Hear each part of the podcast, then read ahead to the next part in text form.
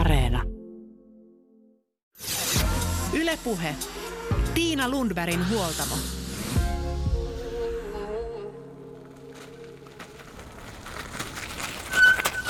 Melkein jokainen meistä pyöräilee joskus jossain elämänvaiheessa, ainakin satunnaisesti. Jotta pyöräily sujuisi hyvin, tarvitaan ja vaaditaan hyvää pyöräilyympäristöä, pyöräilijöiden parempaa huomioimista liikennesuunnittelussa, järkeviä liikennesääntöjä ja turvallisia pyöräpysäköintipaikkoja. Ja jopa uudenlaista liikennekulttuuria, jossa ärsyyntymisen ja ratti- tai tankoraivon sijaan ymmärretään toisia liikenteessä kulkijoita. Kuten sanottu, me kaikki, me melkein kaikki, olemme jossain vaiheessa jalankulkijoita, pyöräilijöitä, hitaita pyöräilijöitä tai autoilijoita. Tänään huoltamolla puhutaan pyöräilykulttuurista, talvipyöräilystä ja kuullaan tarinoita pyörän selästä. Millainen oli Henna Palosaaren reissu pyörällä Suomen ympäri? Miten Fillarilla podcastin Alexandra Karlsson kuvaa pyöräilyn ilmiöitä? Ja mitä Pyöräliiton ja Pyöräilykuntien verkoston erityisasiantuntija Martti Tulenheimo nostaa tärkeimmäksi asiaksi pyöräilyn kehittämisessä? Maailma paranee puhumalla. Aloitetaan aiheen perkaaminen Martti Tulenheimon kanssa. Nyt alkaa olla aika suunnata katseita kohti pyöräilytalvea. Miten kannattaa valmistautua? Yle Puhe. Kiitos. Hyvä, hyvä kysymys. Tota, no erityisesti varmaan kannattaa suunnata katseet ihan siihen niin kuin nyt tällä hetkellä käynnissä olevaan pyöräilysyksyyn ja jatkaa pyöräilyä silleen, kun tähän asti toivottavasti on muutenkin pyöräilyt, mutta sitten huomioi vaan ne vuoden aikaan liittyvät erityisolosuhteet. Eli pitää tietenkin olla valot pyörässä edessä ja takana. Ja sitten täytyy pukeutumisessa huomioida mu- muutamia seikkoja ja sitten varmasti on hyvä miettiä niin kuin omalta kohdaltaan, että kannattaako käyttää esimerkiksi nastarenkaita vai tunteeko olonsa mukavammaksi ilman niitä. No nyt jos ajatellaan tätä syksyä, on aika pimeätä aikaa, eletään, valot pitäisi olla pyörässä. Uusi tieliikennelaki toi takavalot pakollisiksi pyöriin. Onko otettu käyttöön? Joo, kyllä on selvästi jo pidemmän aikaa niin kuin useamman vuoden ollut liikenneturva on tehnyt tämmöisiä katulaskentoja, että kuinka paljon ihmiset käyttää valoja, niin niistä on nähty semmoista eteenpäin menemistä. Ihmiset tietää yhä paremmin, että valoja pitää käyttää ja nyt tämä uudistus tänä vuonna tosiaan, että takavaloakin täytyy käyttää, niin itse asiassa tästä teki Traficom ennen kuin se laki astui voimaan, eli siis liikenne- ja viestintävirasto Traficom, sellaisen kyselyn, että miten hyvin suomalaiset tuntevat tieliikennelain uudistuksen. Sehän on monimutkainen kokonaisuus, niin siellä yhtenä parhaiten tunnetuista monien muiden seikkojen joukossa, niin ihan ykkösenä tai kakkosena oli tämä, että ihmiset tiesivät, että tieliikennelain uudistus tarkoittaa sitä, että polkupyörässä on oltava takana punainen valo. No nyt sitten, jos otetaan katseita sinne talvea kohti, niin milloin kannattaa vaihtaa talvirenkaat? No, tämä on hirveän yksilöllistä ja, ja myös sitten taas paikkasidonnaista, että sehän riippuu myös ajallisesti, niin kuin joka vuosi vähän silleen vaihtelee, että milloin oikeasti tulee liukasta ja tuleeko lunta ja näin poispäin. Että tänä vuonna kaksituhattakaksikymmentä on huomattu, että se, meillä on nyt esimerkiksi täällä kymmenen astetta lämmintä Helsingissä marraskuussa, aivan uskomatonta, eli ei ainakaan vielä kannata laittaa mitään erityisrenkaita sinänsä. Sitten kun kokee, että niin liukasta on, niin siellä, silloinhan ne tietenkin pitäisi jo olla ne valot, eli silloin on liian myöhäistä. Mutta kyllä se pitää olla niin kuin jokaisen itse omassa elämässään päättää, että mikä on se oikea hetki, koska kaikki ei käytä niitä nastarenkaita ylipäänsä. Että jos asutaan semmoisissa tiiviisti rakennetuissa isoissa kaupungeissa, missä on semmoinen ruutukaava keskusta, niin usein siellä alueella ei välttämättä talvella tarvitse nastarenkaita. Miksi sitten kannattaisi jatkaa pyöräilyä talven läpi? Ympäri vuoden? No siinä on monta, monta tosiaan erittäin positiivista puolta. Ehkä varmaan itse sanoisin, että mitä vanhemmaksi tässä on nyt tullut, niin sitä enemmän on korostunut se, että, että semmoinen niin kuin henkiseen hyvinvointiin liittyvät seikat niin kuin ainakin itse motivoi mua sillä tavalla jatkamaan pyöräilyä ympärivuotisesti, että, että ehkä se niin kuin hyvinvointi ää, kumpuaa siitä, että voi liikkua myös pimeään aikaan ulkona. Ja itse koen, että se pyörällä liikkuminen noin niin kuin arkisesti, kun menee vaikka työpaikalle tai kauppaan tai viemään lapsia päiväkotiin ja harrastuksiin, niin siinä saa sitä semmoista arkiliikuntaa, joka on terveyden kannalta hyvä, mutta myös sen niin kuin, oman henkisen hyvinvoinnin ja jaksamisen kannalta. Mutta totta kai niin kuin, sitten on terveyden ja hyvinvoinnin lisäksi ehkä ihan hyvä puhua siitä, että ympäristöseikat ovat oikeasti tärkeitä. Ja liittyyhän tietenkin tähän myös semmoinen niin kuin isompi kansantaloudellinen ja kansanterveyden kautta moninkertaisesti niin kuin raha menee säästöön sillä tavalla, että kun ihmiset voivat hyvin, liikkuvat kestävillä kulkumuodoilla, niin sillä tavalla ei tarvitse sitten käyttää rahaa siihen, että rakennetaan yhä leveämpiä ja isompia valtaväyliä moottoreina. Yle Puhe. Tiina Lundbergin huoltamo.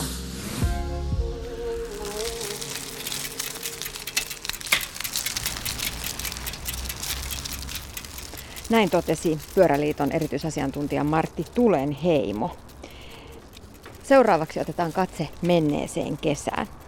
Henna Palosaari ajoi viime kesänä neljässäkymmenessä yhdessä päivässä neljätuhatta kahdeksansataaseitsemänkymmentäseitsemän kilometriä ja Suomen ympäri.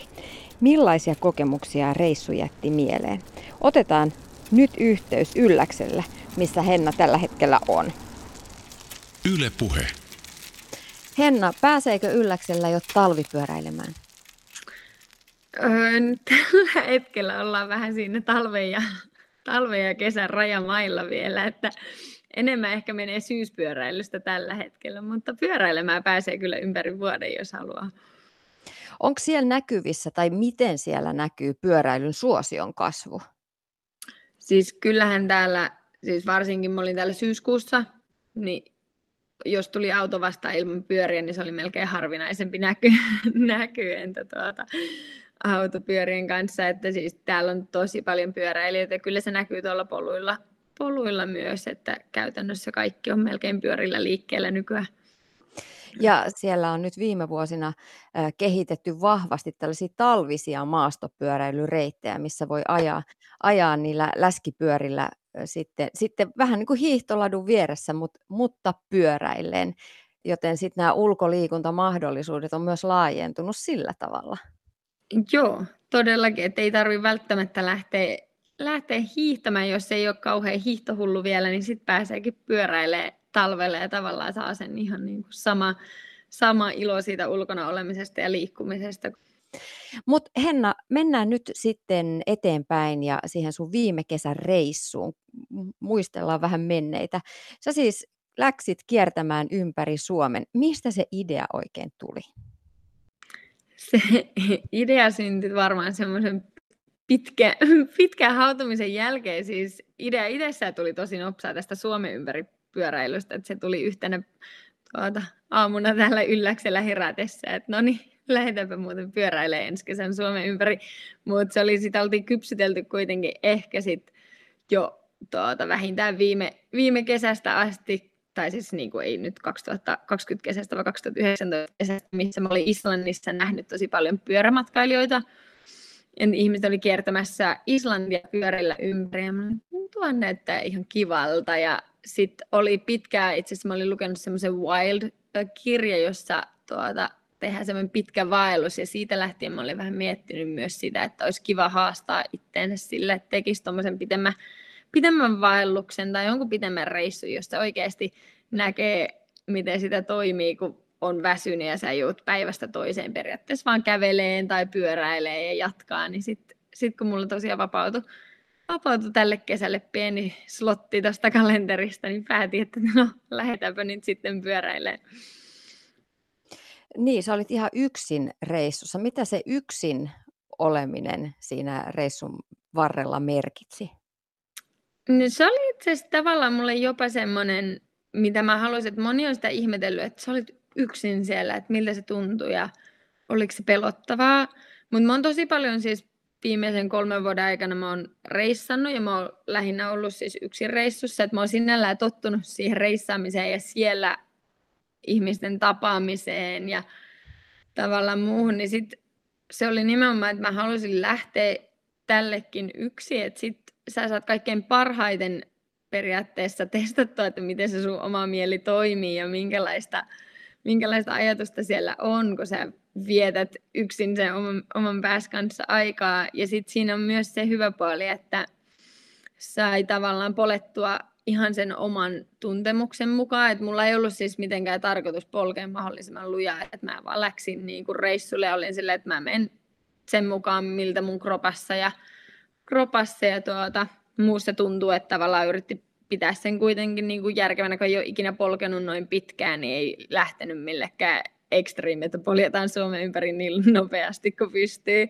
Että se ei ollut tavoite, vaan tavoite oli nauttia siitä reissusta ja tavallaan nauttia siitä matkanteosta ja saada se koko, koko kokemus siitä irti ja samalla oppia, oppia siitä niin kuin itsestään vähän lisää, lisääkin siinä matkalla. Millaisin varustein sä läksit matkaan? Eli mulla oli semmoinen gravelpyörä, jotka on tosi hyviä tämmöiseen pitkään retkiajoon ja sitten mulla oli siihen pyörään kiinnitettävät kolme laukkoa, että oli runkolaukku, satulalaukku ja ohjaustangossa laukku, ja niissä oli joku kolmekymmentäkuusi litraa yhteensä tuota säilytystilaa, jossa oli sitten teltta ja, teltta ja makuupussi oli tavallaan yhdet, mitkä vei totta kai eniten tilaa, ja sitten oli pieni, pieni kaasukeiti, ja sitten oli vähän vaihtovaatetta, mitä sinne mahtui, ja tuota, pieniä työkaluja, että sai pyörää korjattua, ja semmoista perus, perus mitä retki, retkelle tai vaellusreissullekin lähtiessä tarvii, mutta aika minimalistisella tuota pakkauksella mä olin liikenteessä. Niin no, sulla on itselläsi kilpaurheilutaustaa yleisurheilussa, sä oot entinen seitsemänottelija, joten kuntotekijät varmasti siellä taustalla oli, oli hyvin hallussa ja hyvässä, hyvässä kunnossa läksit liikkeelle, mutta millainen äh, koitos se oli fyysisesti sulle? Kyllä se oli sitten. Tavallaan sen ehkä huomasi vasta reissun jälkeen, että kyllä se jossain tuntuu kropassa, että polet neljäkymmentäyksi päivää käytännössä joku melkein sata kaksikymmentä kilsaa per päivä, jos se laskee silleen tuota keski, keskiarvon tuota niille päiville. Niin kyllä sen huomasi, mä reissun aikana mulla oli tavallaan oli sellaisia jaksoja, että aina kun mä maltoin vähän pitää kevyemmän päivän tai lepopäivän, niin sitten se tavallaan keveni, mutta se oli ehkä joku viisi päivää polit ihan innoissasi. Sitten sä huomasit, että nyt alkaa muuten vähän aina painaa ja keskivauhti vähän tippuu. Että siinä kohtaa mä vasta tavallaan myönsin itselleni, että hei okei, nyt mun on pakko muuten keventää tai pitää se lepopäivä. Että mulla oli aika vaikeaa itse asiassa tuolla reissulla se, että mä olisin sitten pysähtynyt, pysähtynyt hetkeksi paikalleni. Et se oli, se oli yksi niinku haastavimmista asioista, mutta sen kyllä tarvi aina, koska sitten se kuitenkin sen huomasi, että se vaikuttaa siihen mun mielialaan myös, että kun se alkaa tavallaan, kroppa alkaa olla niin done ja energiat niinku maassa, maassa ja matalalla, että sitten tuota, se oli aina, kun piti sen lepopäivän tai polki sitten jonkun kaksikymmentä tai kolmekymmentä kilsaa vaan johonkin seuraavaan majapaikkaan, niin sen jälkeen se seuraava aamu oli tuntuu, että kaikki alkoi ihan alusta, oli ihan eri energia, tai se pääsi pyörä selkeä alusta, että eipä mun jalat tuntuukin ihan freesiltä, ja sitten tämä polkeminen on kivaa. Et tommosia oli siis monta kertaa, noita nyt oli varmaan joku neljä, viisi, viisi tommoista hetkeä, että jos et hei, et pakko keventää ja vähän rytmittää sitä polkemista, mutta sitten tavallaan on viimeiset kolme päivää tai viimeiset neljä päivää oli aika intensiiviset, että niissä sen olisi ehkä voinut ja, jakaa tuota useammallekin päivälle, mutta mä halusin siinä kohtaa, että mä olisin, että okei, no niin, että nyt on parempi päästä kotiin, kun tosiaan mä olin Kilpisjärvellä siinä polettiin ja mulla tuli siellä semmoinen ruokamyrkytys tai joku siis mahatauti tai mikähän lies se nyt olikaan, mutta mä tosiaan yhden päivän sitten vaan oksensin enkä pystynyt juomaakaan mitään sinä päivänä, niin sen jälkeen sitten mä polin neljässä päivässä Kilpisjärveltä Ouluun, mikä oli sitten aika intensiivinen. Et ekana päivänä mä polin vaan sen viisikymmentä kilsaa seuraavaan majapaikkaan ja mä testailin, että miltä tuntuu. Ja sitten mä polin eka yli kaksisataa kilometrin päivä siinä heti kaksi päivää siitä tuota, oksentelusta ja muuta. Ja sitten oli semmoisia melkein kaksisataa kilometrin päiviä, kaksi vielä lisää putkeen, niin se oli semmoinen, että siinä vipanpäivän aamuna mä olin silleen, että ei hyvänen aika, että nyt on niin kuin väsynyt tyttö, että varsinkin oli vielä vastatuuli, mutta ei siitä päästiin kotiin, mutta sanotaanko näin, että reissun jälkeen kyllä mulla heittämät meni semmoinen kuukausi kropalla, että tavallaan tottui ja palautet, mulla tuli semmoisia, että mä olin kipeänä aina pätkiä ja iski flunssaa ja kaikkea muuta päälle, että tavallaan se kroppa alkoi sieltä palautumaan ja tavallaan normalisoitumaan reissun jäljiltä. No, millaisia kokemuksia sulla sitten on liikenteestä, suomalaisesta liikenteestä, pyöräilystä päin katsottuna? Mä olin positiivisesti yllättynyt. Mulla ei ollut mitään semmoista vaaratilannetta. Et muutaman kerran joo, auto ohitti ehkä lähempää, että oli se, että oho, mutta tavallaan ei yhtäkään semmoista tilannetta, että mulla olisi ollut se, että vitsit, nämä ihmiset ei kunnioita pyöräilijöitä yhtään. Et ennemmin sieltä tuli positiivisia, että muutamaa kertaa, jos mä olin polkemassa tiellä ja mulla oli vaikka rekka takana, siellä näki, että siinä on tulossa mutka, eikä se pysty lähteä ohittamaan, niin he jarruttivat ihan täysin ja odotti, että tavallaan he pystyvät turvallisesti ohittaa, eikä lähtenyt silleen, tiedätkö, vaarallisessa paikkaa ohittaan. Ja sitten myös, varsinkin Kilpisjärven tiellä itse asiassa, siellä oli noita monia, ja itse asiassa oli Kuusamoakin mennessä, sitten aina välillä ihmiset saattoi Tuota, vilkutella autosta tai laittaa peukkua ulos ikkunasta tai muuta. Että enemmän niin kuin kivoja, kivoja kokemuksia siitä suomalaista liikenteestä ja miten ne kunnioittaa pyöräilijöitä. No, mun omasta mielestä pyöräilys usein on hankalaa se, että ei, aina ei tiedä, että mihin pitäisi ajaa. Että se hyvältä näyttävä reitti onkin sitten umpikuja jonnekin bussipysäkille ja monissa paikoissa pyörätie vaihtelee sieltä autotien niin kuin vasemmalta puolelta oikealle puolelle ja sitten taas niin sitä niin kuin oikeata reittiä on tosi hankala valita. Tulee tien ylityksiä ja alituksia ja sitten tulee vääriä reitinvalintoja. Miten ihmeessä sä löysit näitä pyöräreittejä esimerkiksi niin kuin kaupunkien liepeillä? No joo, ei se, se ei ollut aina ihan helpointa ja lopulta mä itse asiassa ekahan, tai mulla itse asiassa hajosi mun puhelinpitekin, niin sit mulla ei ollut sitä karttaa edes siinä ohjaustangossa, että mä suosittelen kyllä, että on joku navigointisovellus, joko puhelin tai sit kepsi, jonka pystyy oikeasti laittamaan siihen pyöräohjaustankoon, jossa sulla on sitten se suunniteltu reitti, koska muuten sä missaat niitä käännöksiä ihan varmasti, varsinkin kaupungeissa se on sitten ihan mahdottomuus.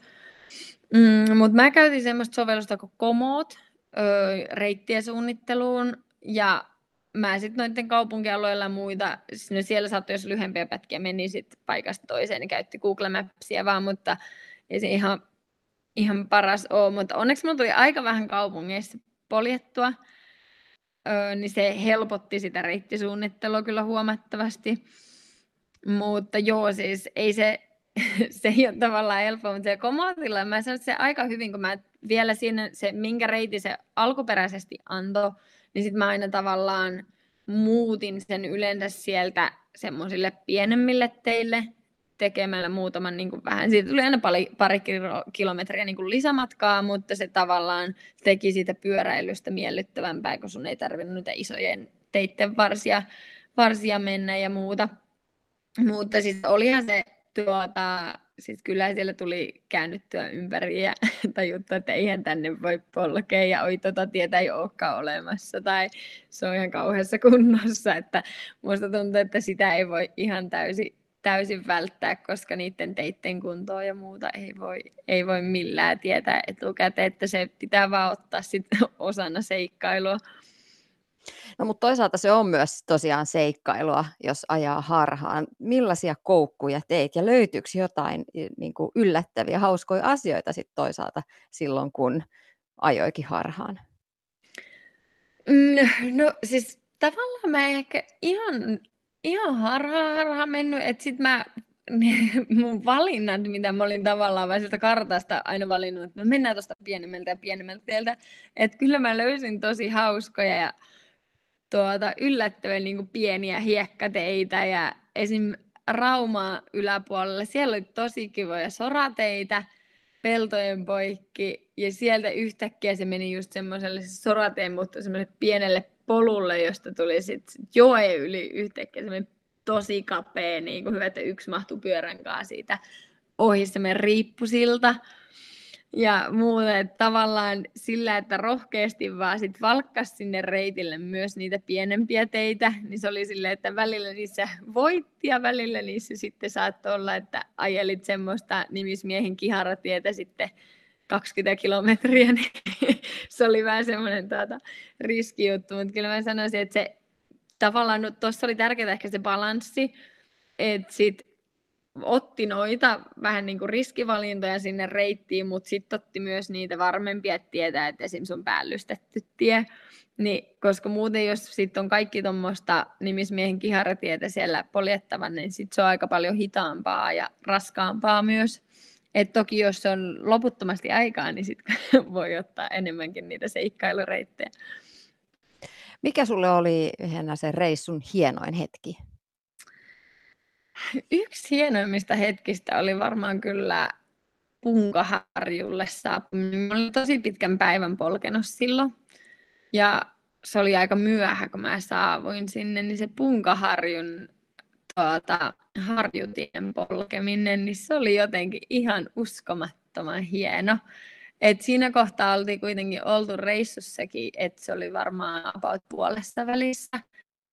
Niin sinne pääsemme, kun oli semmoinen hieno iltavalo tuota, järvelle ja sitten siinä on järvet molemmin puolin. Semmoinen oikein suomalainen, suomalaisen maiseman perikuva ja sitten se, että laittoi sinne harjun päälle teltan pystyyn ja muuta, niin se oli kyllä. Ja sitten mä menin vielä silloin yöllä joskus kaksitoista aikaa varmaan uimaankin siihen järveen ja peseytyy, niin se oli kyllä semmoinen ilta ja yö, jonka muistaa, mutta toisaalta oli kyllä Lapissakin, kun Lapissa sattui olemaan niin uskomattoman hienot kelit, kun mä ajoin Lapin läpi, että mulle sattui semmoinen melkein niin kuin hellejakso siellä, ja mä muistan, kun tuota, oli ajanut kruisaillut semmoisessa kauheassa myötätuulessa sata seitsemänkymmentä kilsaa tonne Ivaloon, ja olin siellä sitten siinä joen varressa yötä, niin oli jotenkin semmoinen, että vitsi, tämmöiset päivät on hienoja, että kyllä siellä aika monena päivänä oli, sai pyöräillä. Sitten varsinkin illasta, aina kun alkoi tulee semmoinen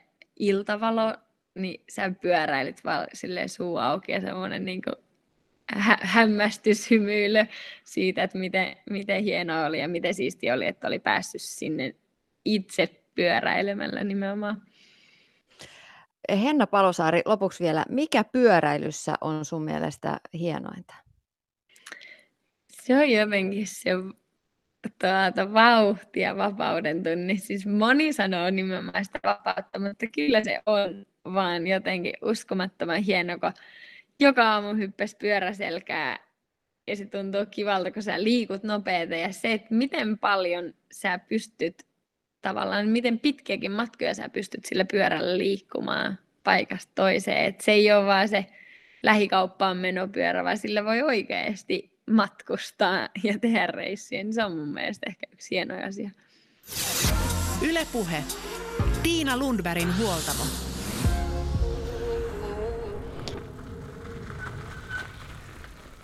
Edellä viime kesän pitkästä pyöräreissustaan kertoi Henna Palosaari.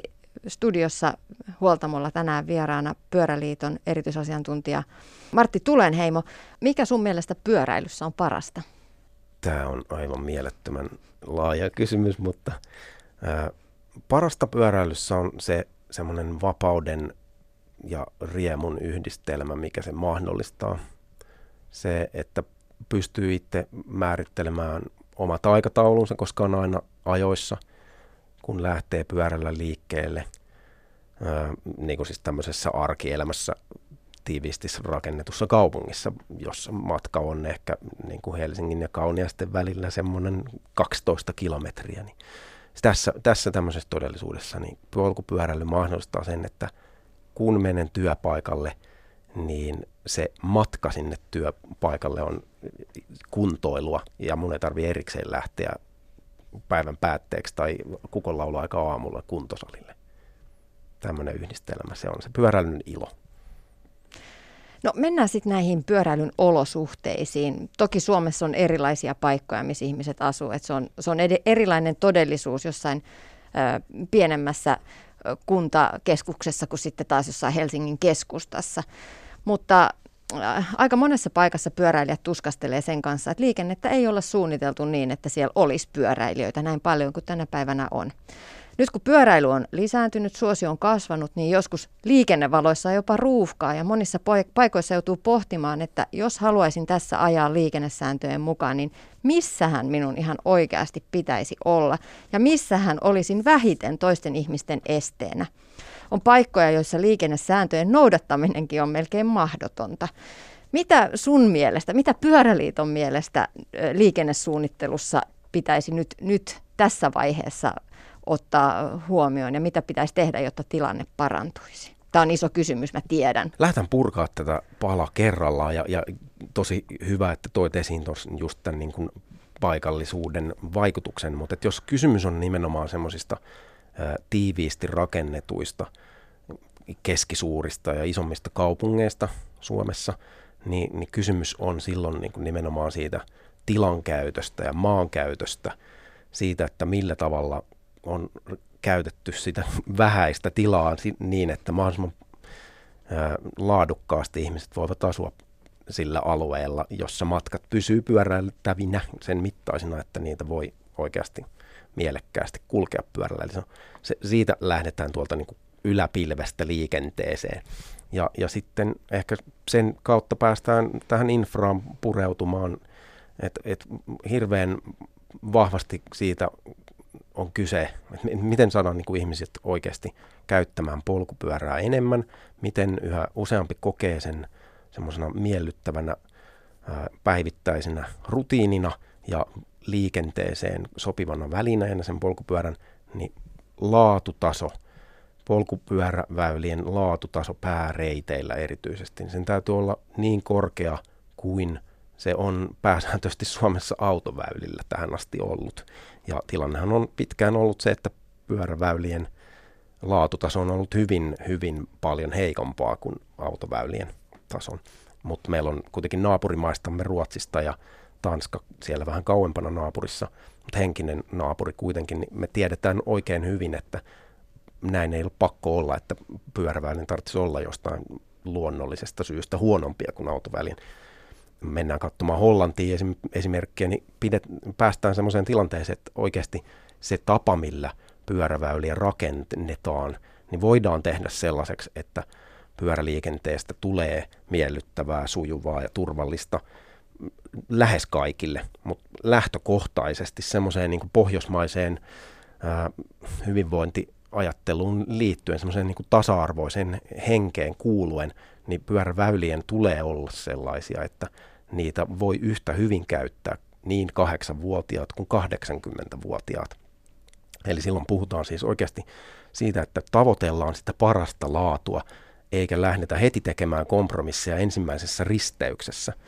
Ja jos nyt ihan pieni tämmöinen sivupolku sallitaan, niin eihän tämmöiset Hollannissakaan ole mistään niin kuin jostain muinaishistoriasta peräisin nämä laadukkaimmat pyöräväylät, vaan ne on vuosikymmeniä kestäneen prosessin kehittämisen tuotosta. Että ollaan niin kuin parannettu pikkuhiljaa oppimisen ja erehdyksen kautta, ja Suomi on niin kuin siinä hyvässä asemassa, että me voidaan kopioida ne parhaat ratkaisut muualta. Ja, ja täh, tämä linkittyy sitten siihen viimeiseen. Nämä nyt on vielä kaikki siellä yläpilvessä, mutta et nyt päästään siihen, että liikennekulttuuri, pyöräilykulttuuri, sitten kun se alkaa kehittyä sellaiseksi, että ihmiset oikeasti tykkäävät liikkua pyörällä, niin tässä on jo aika, aika pitkälle päästy, mutta et se vaatii työtä kaupungeilta tosi paljon. Mutta täytyy sanoa, yksi esimerkki ottaa tuosta Turun väylän vierestä, sinne tehtiin uusi silta. Ja täytyy sanoa, että pyöräilijän näkökulmasta se on ihan wow-efekti, no. Että mitä? Tämmöinen silta, tämä on aivan ihana. Kyllä. Ja nyt, nyt on siis kiva lasketella si- siitä mäestä, eikä tarvitse pelätä, että et tippuuko mereen vai ajaako lokkien yli tai jonkun jalankulkijan päälle. Mä, mahtavasti kuvattu, että tämä on, tämä on tilanne ja todellisuus Suomessa. Me ollaan nyt semmoisessa sarana vaiheessa ja ehkä tärkeää on se, että, että me huolehditaan, että se sarana ja se ovi kääntyy sinne oikeaan suuntaan, että me päästään eteenpäin tässä. Me rakennetaan niistä pyöräväylistä jatkossa niin laadukkaita kuin mahdollista, että yhä useampi pystyy käyttämään niitä sujuvasti ja turvallisesti.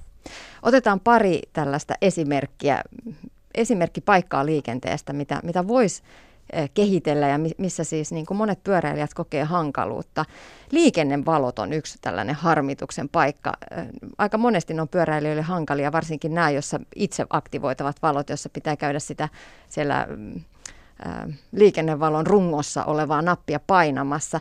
Esimerkiksi jos sulla on peräpyörä tai jos on pyöräkärry pyörän takana tai ihan vaan lapsi takaistuimella, niin, niin tota, niitä on tosi hankala saada painettua. Kyllä. Vaarantamatta omaa tai lapsen tai muiden terveyttä. Onko näihin liikennevaloihin kehitelty jotain järkeviä, hienoja toimintoja? On, tot, tottahan toki ja silleen, että se on, se on jotenkin jännää, että Suomi on tämmöinen niin kuin korkean teknologian edelläkävijyyden niin kuin omaksunut semmoiseen niin kuin valtiofilosofiakseen suurin piirtein. Ja sitten meillä on kuitenkin liikennevaloteknologia on jostain tuhatyhdeksänsataakahdeksankymmentäluvulta aika, aika isolta osin edelleen. Eli siis niin, nykyaikainen teknologia mahdollistaisi hyvin sen, että pystytään ennakoimaan se liikenteen niin kuin vuorokausirytmi myös pyöräliikenteen kannalta ja jalankulkijoiden kannalta myös sillä tavalla, että ei tarvitse painella niitä jotkut sun näitä nöyryytysnapeiksi. Että ei tarvitse painaa siellä risteyksessä erikseen semmoista lu- pyytää, että voisinko nyt saada luvan mennä tästä tämän kadun yli siihen suuntaan, johon olin muutenkin menossa. Että, koska ei, ää, niin kuin autoliikenteelle ei ole mitään tällaista, vaan liikennevalot on automatisoitu. Mutta kaksituhattakaksikymmentäluvulla on jännää, että me pystytään tekemään meidän kännyköillä kyllä ihan mitä tahansa, mutta liikennevalot on sellainen, niin kuin, että ei, ei ole tältä, tältä vuosi tuhanneltakaan edes. No nämä kevyen liikenteen väylät on myös aika hankalia. Kysymys on kaiketi se, että miten me kaikki erilaiset liikkujat mahtuisimme sinne samalle väylälle, ettei tulisi harmitusta puolin ja toisin. Ja tässä palataan ehkä siinä mielessä siihen kysymykseen siitä, niin kuin, että miten tilaa tiiviisti rakennetuissa kaupungeissa käytetään.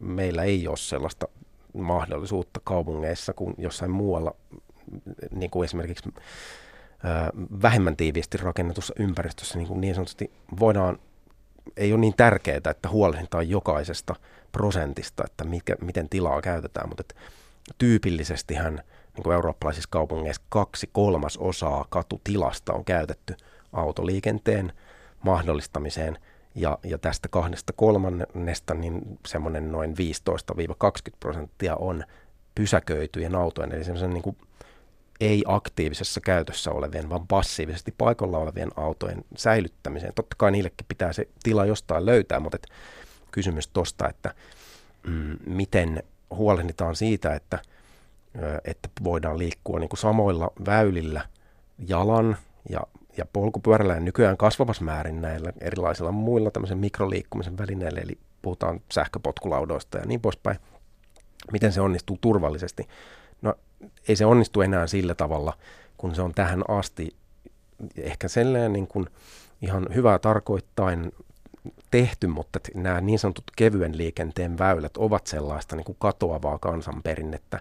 Ni- niillä on paikkansa sellaisessa ympäristössä, jossa ei ole paljon jalankulkua, pyöräilyä ja muuta mikroliikennettä, mutta niiden käytöstä pitäisi luopua tämmöisistä yhteisväylistä siellä, missä on paljon ihmisiä, eli tiiviissä kaupungeissa. Niin ja sitten tässä kysymyksessä varmaan päästään myös siihen kulttuuriin, siihen, että et, et millainen pyöräilykulttuuri meillä on. Et milloin on sopivaa soittaa sitä soittokelloa, että täältä olen tulossa vai soitanko sitä koko ajan vai millä puolella katua kuljetaan, kuka väistää ja niin edespäin. Et ehkä täällä Suomessa meillä on ollut niin paljon tilaa, että ei ole tarvinnut väistellä toisia ihmisiä niin paljon, mutta nyt, nyt, siihen, nyt selkeästi niin kuin, ää, ulkona liikkuminen on lisääntynyt sekä jal, jalan että pyörällä ja nyt, nyt täytyisi löytyä niitä yhteisiä kulttuurillisia keinoja, että miten me kaikki mahdutaan sinne. Kyllä, ja siis niin kuin, tämähän ei ole tapahtunut pelkästään vaikka nyt tässä kotikaupungissa niin Helsingissä, vaan niin kuin ympäri Suomea, ympäri Eurooppaa, jopa ympäri maailmaa tänä vuonna pyöräily on kasvanut niin paljon, että pyörät on käytännössä loppunut tänä koronavuonna kaupoista. Ja, ja tämmöisessä tilanteessa on selvää, että sitä tilaa tarvitaan enemmän, jotta pystytään liikkumaan kaikki toiset ku- huomioiden ja kunnioittavasti. My- myös niin kuin pyöräilijän tavallaan tämä käytösetiketti, josta niin kuin kasvavassa määrin ihmiset on silleen, nostaa sen siksi esille, että pyöräily on lisääntynyt niin paljon. niin, niin tämän pyöräilykulttuuriin liittyvän etiketin kehittymisessä menee aikaa. Ja, ja on sanomattakin selvää, että on niin kuin epäkohteliasta käyttäytymistä mennä tuolla sillä tavalla eteenpäin, että ring, ring, ring, ring, ring, soittelee vaan kaikille kelloa. Ei se, se on ihan selvää, mutta mut tavallaan, että mikä on se oikea tapa hu, niin kuin ilmoittaa toisille siitä tulosta, niin se alkaa Suomessa vasta hiljalleen kehittyä. Joo, ja yksi esimerkki on esimerkiksi tämä käsi, käsimerkillä tämä vilkun näyttäminen. Että kymmenen vuotta sitten kukaan ei näyttänyt, että olen tässä kääntymässä. Mutta tänä päivänä aika monet jo näyttää toisille, että hei, täältä tulen, nyt ajan suoraan, mutta nyt käännyn. Ja käsi menee sinne sivulle. Ja se on tosi hienoa ollut huomata tämä kehitys myös siinä, koska se auttaa todella paljon muita liikkujia sitten siellä tiellä. Kyllä, mitä enemmän ihmisiä on liikenteessä pyörällä, sitä tärkeämmäksi se muuttuu. Ja tässä on tietysti mielessä semmoinen jännä niin kuin automatiikka kyllä, että, että se pyörä, pyöräilykulttuuri siinä, missä kaikki muukin liikennekulttuuri, niin kyllä se sitten kehittyy, kun ihmiset käyttävät jotain liikennemuotoa niin tietyn, tiettyyn suuntaan. Ja nimenomaan niin kuin sanoit, niin me ollaan Pyöräliitto huomannut ihan saman asian, että käsimerkin käyttö on kasvanut tässä ihan muutamassa vuodessa niin kuin todella paljon, mikä on äärettömän hyvä asia. Nähdään, että se pyöräilykulttuuri kyllä kehittyy. Ja sitten omakohtainen tällainen hauska kokemus tästä, kun on tottunut käyttämään sitä käsimerkkiä pyörällä ajaessa, niin olen sitten käyttänyt myös tuolla ostoskeskuksessa kauppakärryn kanssa, kun on ostettu perheelle viikonloppuruokia, niin kun käännyn sinne seuraavalle käytävälle, niin käsimerkki näyttää, että tänne mennään. Tämä on tuttua. Mä itse olen huomannut saman niin kuin lasten vaunuvien kanssa, että sitä jotenkin vaistomaisesti tuppaa näyttämään, että olen kääntymässä nyt vasemmalle.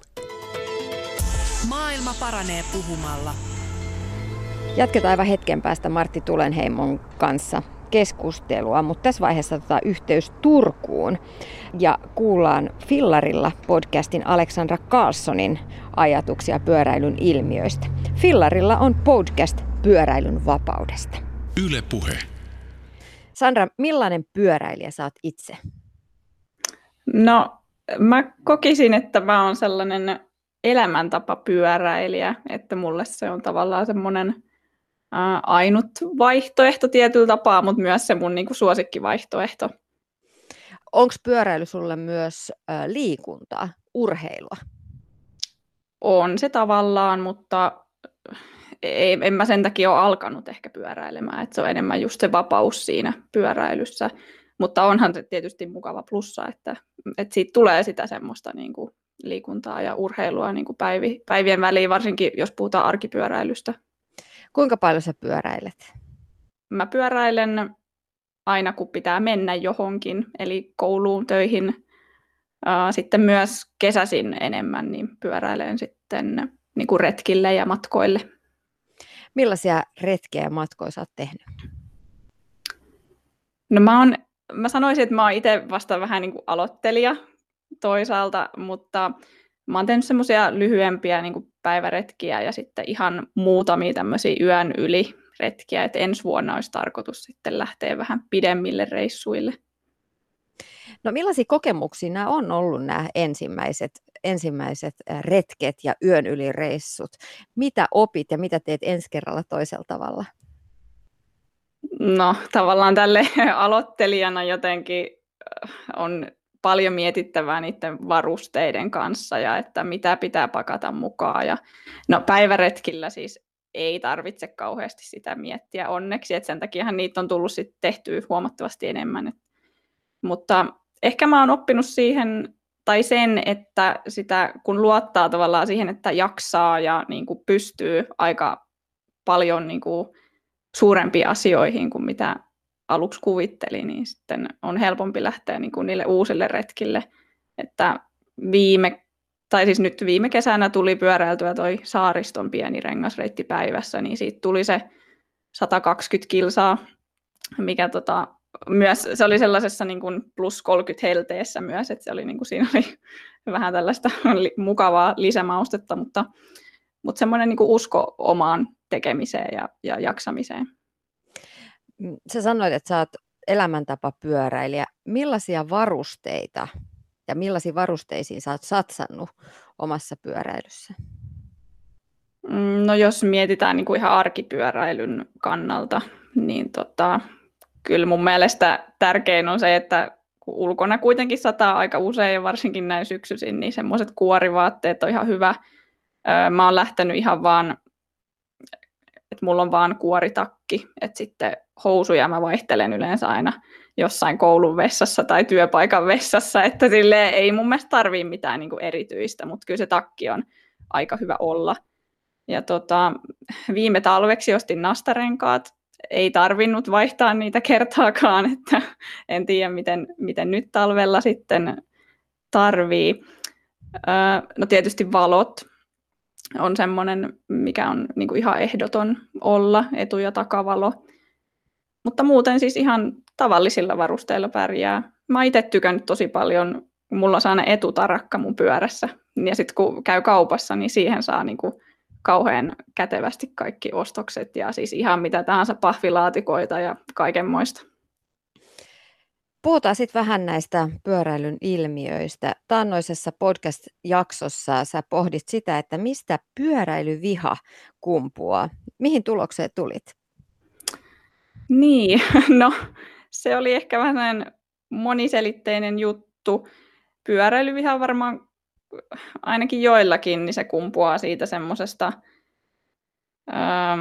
että ei ehkä tunne niitä toisten, niin kuin, että et kävelijöitä ärsyttää, kun pyöräilijät on niin vauhdikkaita, pyöräilijöitä ärsyttää, kun kävelijät on niin hitaita ja aina niin kuin väärässä paikassa, ja autoilijoita ärsyttää, kun pyöräilijät tulee niin nopeasti ja, ja ei näy hyvin, niin se on semmoisista jotenkin, en mä tiedä, jotenkin sellaiset niin kuin väärinymmärryksistä tai semmoisista, että niin kuin ei mietitä tavallaan muiden ö, näkökulmasta asioita.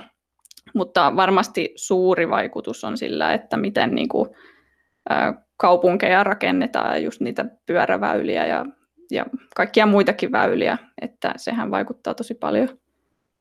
Ja tämä liippaa myös sitten läheltä pyöräilijän omaa vastuullisuutta, että ei pelkästään niiden autoilijoiden pidä miettiä omia asenteitaan, vaan myös pyöräilijöiden. Millaisia asenneongelmia sitten pyöräilijöillä voi olla? Mm, hyvä kysymys. Mm, no kyllä varmaan niinku sellaista asenneongelmaa on, että et ei just ajatella, että et sitä voi esimerkiksi pelästyttää jonkun, kun tulee kovaa, Uh, tai sitten mm, autoilijoille just se, että jos, jos ei ajattele sitä, että, että pitää olla niin kuin näkyvä. Et, et, tuntuu, että joillain ehkä aktiivisemmin pyöräilevät ottaa nämä asiat huomioon, mutta sitten semmoiset satunnaispyöräilijät ei ehkä mieti, mieti sitä, että pitää miettiä just muidenkin näkökulmasta asioita. Niin, ja mä mietin, että voiko se olla joskus myös ihan niin kuin puhdasta välillä niin kuin väärin ymmärrystä, että esimerkiksi pyöräilijänä, mä olin äsken juuri itse pyörälenkillä ja joudun ajamaan sellaista tienpätkää niin kuin autotien reunassa, missä oli kahdeksankymmentä rajoitus, ja kyllähän ne autot tulee, ne tulee tosi kovaa, ja se tuntuu pyöräilijästä, voi tuntua myös aika uhkaavalta, kun he niin kuin tiete, tuntuu, että he niin kuin tieten tahtoen just siinä kiihdyttää, mutta ehkä, ehkä hekin haluaa päästä nopeasti siitä ohi, että se niin kuin pitäisi jotenkin ymmärtää se, niin kuin molemmista näkökulmista se asia, että eikä ne autoilijat välttämättä aina just tahallaan kaasuta niin kuin tosi läheltä tai näin, vaan että heilläkin voi olla, että he varoo jotain, jotain muuta asiaa. Että pitäisi jotenkin osata ottaa vaan toiset ihmiset huomioon. No ehdottomasti joo, on ihan samaa mieltä, että kaikkihan miettii niitä omia, että, jos, että joskus on kiire ja pitää päästä autoilijan nopeasti ja sitten siihen tulee se pyöräilijä tavallaan niin kuin eteen ja sitten ei, ei osaa ottaa sitä huomioon, mutta aika harvoin mun mielestä äh, kukaan niin kuin tahalteen tekee mitään tollaisia, että Et, vaikea kuvitella, että kukaan nyt tahallaan haluaisi ajaa päälle, mutta ei mietitä vaikka, että kuinka nopeasti siitä niin kuin vierestä tullaan, että, että se voi oikeasti tuntua niin kuin fyysisestikin siinä se tuuli, vaikka ottaa kiinni ja sitten jos on vähän liian lähellä ojaa, niin sitähän helposti, helposti sitten menee sinne pyörän kanssa. Niin ja sitten toisinpäin, jos pyöräilijät ajaa täysillä jonkun niin kuin koiran ulkoiluttajan tai jalankulkijan ohi, niin sehän on ihan sama efekti siinä päin, että siinä niin kaikkea pitäisi vähän miettiä just, kuka minä olen ja, ja miten voisin olla ystävällinen muille. Just näin. Pyöräily on lisännyt suosiota ja se on varmaan yksi syy, miksi näitä, tätä keskustelua käydään käydään, koska yhä enemmän pyöriä on siellä liikenteessä. Koronakeväänä tehtiin uusien pyörien myyntiennätyksiä ja muun muassa lähimatkailu ja luontoliikkuminen, monenlainen luontoliikkuminen on lisääntynyt. Mitä sä ajattelet, onko tällainen mikroreissaaminen, retkien tekeminen pyörän selässä ihan jo ilmiö vai eikä enää sellainen niin kuin pienemmän porukan juttu, vaan että yhä useammat uskaltautuvat pyöräretkille? Kyllä se mun mielestä on, on niin kuin jo semmoinen vähän isompi ilmiö. Kyllä se varmaan voi olla vieläkin niin kuin isompi, mutta kyllä se on ihan selvästi lähtenyt niin kuin nousuun ja olen nähnyt paljon esimerkiksi tuolla somessa vaikuttajia ihan tavallaan muilta niin kuin aloilta, jotka sitten on lähtenyt jollekin pyöräreissulle jonkun sponsoroimana vaikka, niin tota, kyllä se ihan selkeästi näkyy, että se kiinnostaa. Mä tiedän itsestäni sen, että mä tykkään ajaa aina tuttuja reittejä. Lenkille lähtiessä ajan aina Budomin ympäri. Jos haluaisi laajentaa sitä omaa maailmankuvaansa vähän pidemmälle, niin mistä lähtee liikkeelle? No mä itse ainakin tykkään ihan katsoa vaan vaikka Google Mapsista erilaisia kohteita, jotka saattaisi kiinnostaa. Mulla on yleensä kaikki niin kuin vesistöalueet, niin kuin sullakin selvästi, selvästi tuli tuossa, niin Niin mä katson, että olisiko siellä joku kiva lenkki, minkä ympäri voisi mennä. Tai, tai sitten googletan, vaikka itse asun täällä Turussa, niin googletan, että minkälaisia kivoja retkikohteita Turussa on. Ja sitten mä vaan katson sinne kivan reitin ja otan vaikka vähän klögiä mukaan nyt sesonkiin sopien ja jotain evästä. Ja sitten mä käyn vaan siellä katselemassa ja nauttimassa luonnosta. Niin, sitä voisi ehkä ajatella, että lähtisikin sen lenkin sijaan retkelle. Niin, joo, siis itse ehdottomasti ajattelisin näin. Joskus tulee toki tehtyä jotain lenkkejä siinä. Mä yleensä katson vaan, että tulee joku semmoinen mukava rinkulareitti, että ei tarvitse ehkä samaa reittiä tulla sitten takaisin. Mutta kyllä mun mielestä tommoinen retkiajattelu on kauhean kiva ja semmoinen, siinä saa rauhoittua ja nauttia. No jos ajattelet, Alexandra Karlsson, jotenkin laajemmin sitä, että, että millaisia pyöräilyn ilmiöitä nyt tällä hetkellä on nähtävissä, niin mitä sä nostaisit esille?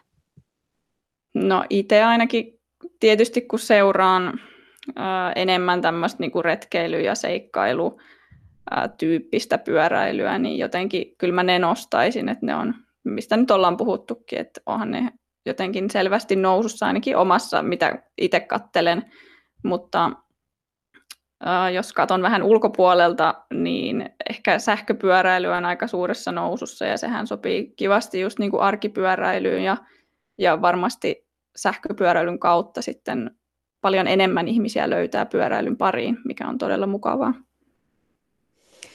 Se on ihan totta. Tuossa jakson alussa kuultiin Ylläkseltä, että Lapissa pyöräilyn suosio näkyy niin, että syksyisin on entistä enemmän pyöriä pohjoiseen menevien autojen katoilla. Maastopyöräily, tällainen niin kuin trial-henkinen pyöräily, niin se on myös tosi kovassa kasvussa ilmeisesti.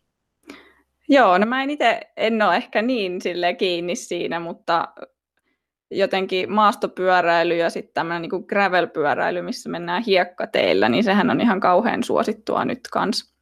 Mutta se ehkä menee kanssa tuohon vähän niin kuin jopa retkipyöräilyn ö, pariin tai semmoisen niin kuin bikepackingiin, eli, eli ö, myöskin retkipyöräilyyn. Niin, kyllä, mä, kyllä mä näkisin, että semmoinen niin kuin pyöräilyn vapaus, niin se on jotenkin nousussa. No nyt on pyöräilytalvi edessä. Mitkä on sun vinkit pyöräilytalveen? Täällä etelässähän ei paljon tuota talvea ole näkynyt, että jotenkin se semmoinen asenne vaan siihen, että, että kyllä tästäkin talvesta selvitään ja tavallaan jos arkipyöräilee joka päivä sinne töihin ja aina on harmaata ja sateista, niin jotenkin se asenne auttaa siinä tosi paljon, että mulla itsellä ainakin, että jotenkin on semmoinen asenne, että mitä huonompi sää, niin jotenkin sitä enemmän, enemmän naurattaa, että tässäkin näitä on ollut näitä myrskyjä jo syksyllä, niin jotenkin se vetää vaan hymyn suuhun. En tiedä, onko tämä jotenkin poikkeuksellinen asenne, mutta itsellä ainakin se auttaa siinä jaksamisessa toisaalta. Mutta muuten kuorivaatteet vaan päälle ja ja nastarenkaat tarvittaessa, ja pohjoisessa varmaan pääsee vähän helpommalla, kun siellä tulee se lumi sitten, ja, ja tota noin, niin ei tämmöisiä liukkaita kelejä välttämättä niin paljon. Niin, ja sitten siinä on se, se puoli, että kun, kun huomaa, että saa raitista ilmaa ja liikkuessa koottua jotenkin omia ajatuksia ja, ja vuodenajat vaihtuu. Ja vaikka onkin vähän synkkää, synkkää syksyä ja, ja harmaata talvea, niin silti joku sinne satulan päälle sitten vetää jossain jotenkin jännästi, että sit, sitä on niin kuin pakko saada lisää. Joo, niinpä. Jotenkin mä ajattelisin, että se on semmoinen... Äh, arkipyöräily on, saat enemmän kiinni siinä hetkessä ja, ja sä saat niin kuin sitä huokoisuutta sun päivään ja, ja ajatuksia saa tuuletettua ja en mä tiedä, se on jotenkin sellainen hengähdystauko kuitenkin päivästä, ainakin itselleni. Yle Puhe. Tiina Lundbergin huoltamo. Näin kertoi Fillarilla podcastin Alexandra Karlsson. Pyöräliiton erityisasiantuntija Martti Tulenheimo on studiossa. Pyöräilyä on hyvin monenlaista. Se on käynyt ilmi tämän jakson aikana. Toiset ajaa Suomen ympäri, toiset lähikauppaan, kolmas ajaa maastossa trialia, neljäs lavapyörällä ja viides lykraasussa työmatkalla. Ja myös erityisryhmille löytyy pyöriä. On kolmipyöriä, tandempyöriä, peräpyöriä ja niin edelleen. Kaupunkikuva suurimmissa kaupungeissa Suomessakin saattaa jo joskus muistuttaa Tanskaa, jossa erilaiset tavat pyöräillä on todellakin arkea. Pohditaan nyt sitä, mistä johtuu, että pyöräily on lyönyt läpi ja löytynyt ainakin osalle ihmisistä tärkeäksi osaksi arkea.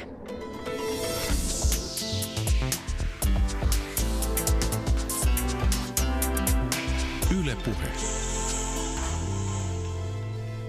Moni, monimutkainen kysymys, mutta tota, tässä ihan selkeä niin kuin käännekohta tapahtui tuossa joskus niin kuin kaksituhattaluvun alkupuolella. Silloin sanotaan, että kaksituhattakymmenen on semmoinen hyvä, voidaan piirtää tuohon veteen tuommoinen viiva, niin, että milloin niin kuin pyöräliikenne rantautui ympäri maailmaa osaksi niin kuin kaupunkikulttuuria. Se on, se on tapahtunut siinä noin vuonna kaksituhattakymmenen. Ehkä se on niin kuin käynnistynyt paljon sitä ennen, mutta se on muuttunut niin kuin näkyväksi ja konkreettiseksi about siinä kohtaa.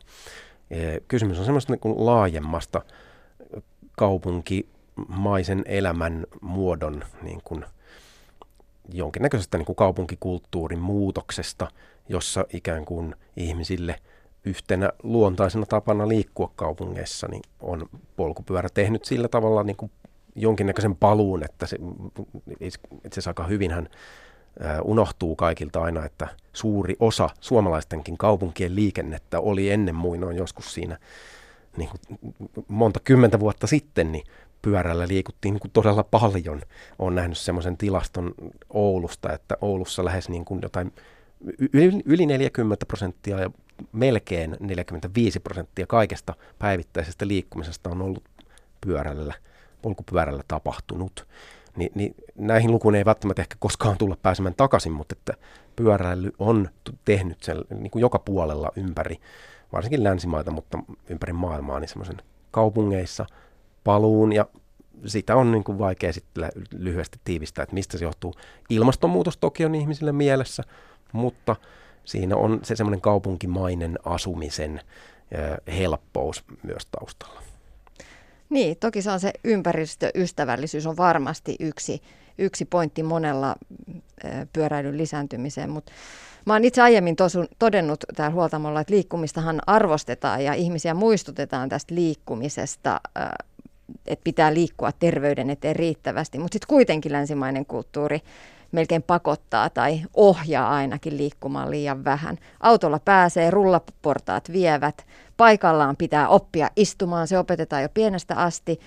Voisiko pyöräilyn tukeminen olla sitten avain, avain siltä osin, kun se on mahdollista tää Suomessa, niin avain tällaiseen liikunnalliseen elämäntapaan? Mä sanon se, että se on osa sitä mm, niin kuin pakettia, että nimenomaan, että kyllä toivottavasti sitä liikunnallista elämäntapaa kaikin tavoin voidaan jotenkin tukea sillä tavalla, että ei ihmiset koe sitä semmoiseksi tuputtamiseksi, vaan että se tuntuu luontaiselta. Ja, ja nuo asiat, mitkä mainitsit, niin kyllähän se nyt on itse asiassa aika jännittävää, että me edelleen rakennamme sellaisia toimistotaloja, jossa on kaikista helpointa liikkua hissillä. Että se on siinä saman tien, kun ovesta astuu lämpimään aulaan, niin se loistaa se hissi siinä silmien edessä sitä jotain sinistä valoa. Kun taas sitten, kun lähtisi, haluaisin mennä portaita vaikka siihen seuraavaan kerrokseen, niin pitää suurin piirtein kysyä aulavahdilta, että onko, ihan, onko tässä talossa portaita ja saako niitä käyttää. Niin tämähän on niin kuin tavallaan hyvin laaja tämä tematiikka siinä taustalla, ja polkupyörä olisi aika helppo keino silleen lisätä ihmisten arkiliikkumista tiiviisti rakennetuissa kaupungissa. Niin, ja sitten jotta se mahdollistuisi, niin pitäisi tehdä sellaisia pikkujuttuja, kuten bussipysäkeille esimerkiksi pyörätelineitä, kaupan eteen pyörätelineet, että mihin, mihin sen pyörän saa parkkiin sit siksi aikaa, kun käy kaupassa ja niin edespäin. No, niin kuin, niin kuin tällaisia pieniä asioita, jotka mahdollistaa ihmisten arjessa sitten sen pyörän ottamisen, ainakin edes niin kuin osaksi matkantekovälinettä. Kiitos, just näin. Se, se pitää täsmälleen paikkaansa. Onhan, niin kuin, tässä on menossa hyvä kehityskulku silleen, että kaupungit panostaa tähän tosi paljon enemmän kuin aikaisemmin. Ää, tietenkin voisi toivoa, että kaupungit panostaisivat siihen vielä enemmän kuin tällä hetkellä tekevät. Ja seudut sitten tekisivät niin kuin seudullista yhteistyötä näiden asioiden tiimoilta, ettei se tavallaan niin kuin aina kaupungin kunnan rajalla tulisi semmoinen, että oho, mihinkään se hyvä pyörätie tästä katosi. Ja sitten niin kuin siellä ei millään tavalla niin kuin vähimmäisenä mukana siinä yhtälössä, niin valtion toimet on hyvin tärkeitä, mutta onneksi tässä suhteessa nyt muutaman viime vuoden aikana niin on panostettu Suomessa, valtio on panostanut enemmän kuin koskaan aikaisemmin niin pyöräliikenteen väyliin ja myös pidetty kiinni siitä, että niiden laadusta on, on tehtävä huomattavasti korkeampaa kuin ennen. Pyöräliiton esitys, erityisasiantuntija Martti Tulenheimo lopuksi vielä. Mikä olisi sun mielestä seuraava askel siihen, että miten pyöräilymahdollisuuksia voidaan edistää ja antaa myös vähän porkkanaa siihen? No, otetaan, otetaan esimerkkejä niin kuin parhaista paikoista. Kopioidaan ne ja hyödynnetään niitä. Meillä on, meillä on Suomi pullollaan niin kuin hyviä pyöräilykaupunkeja. Joensuu, Oulu.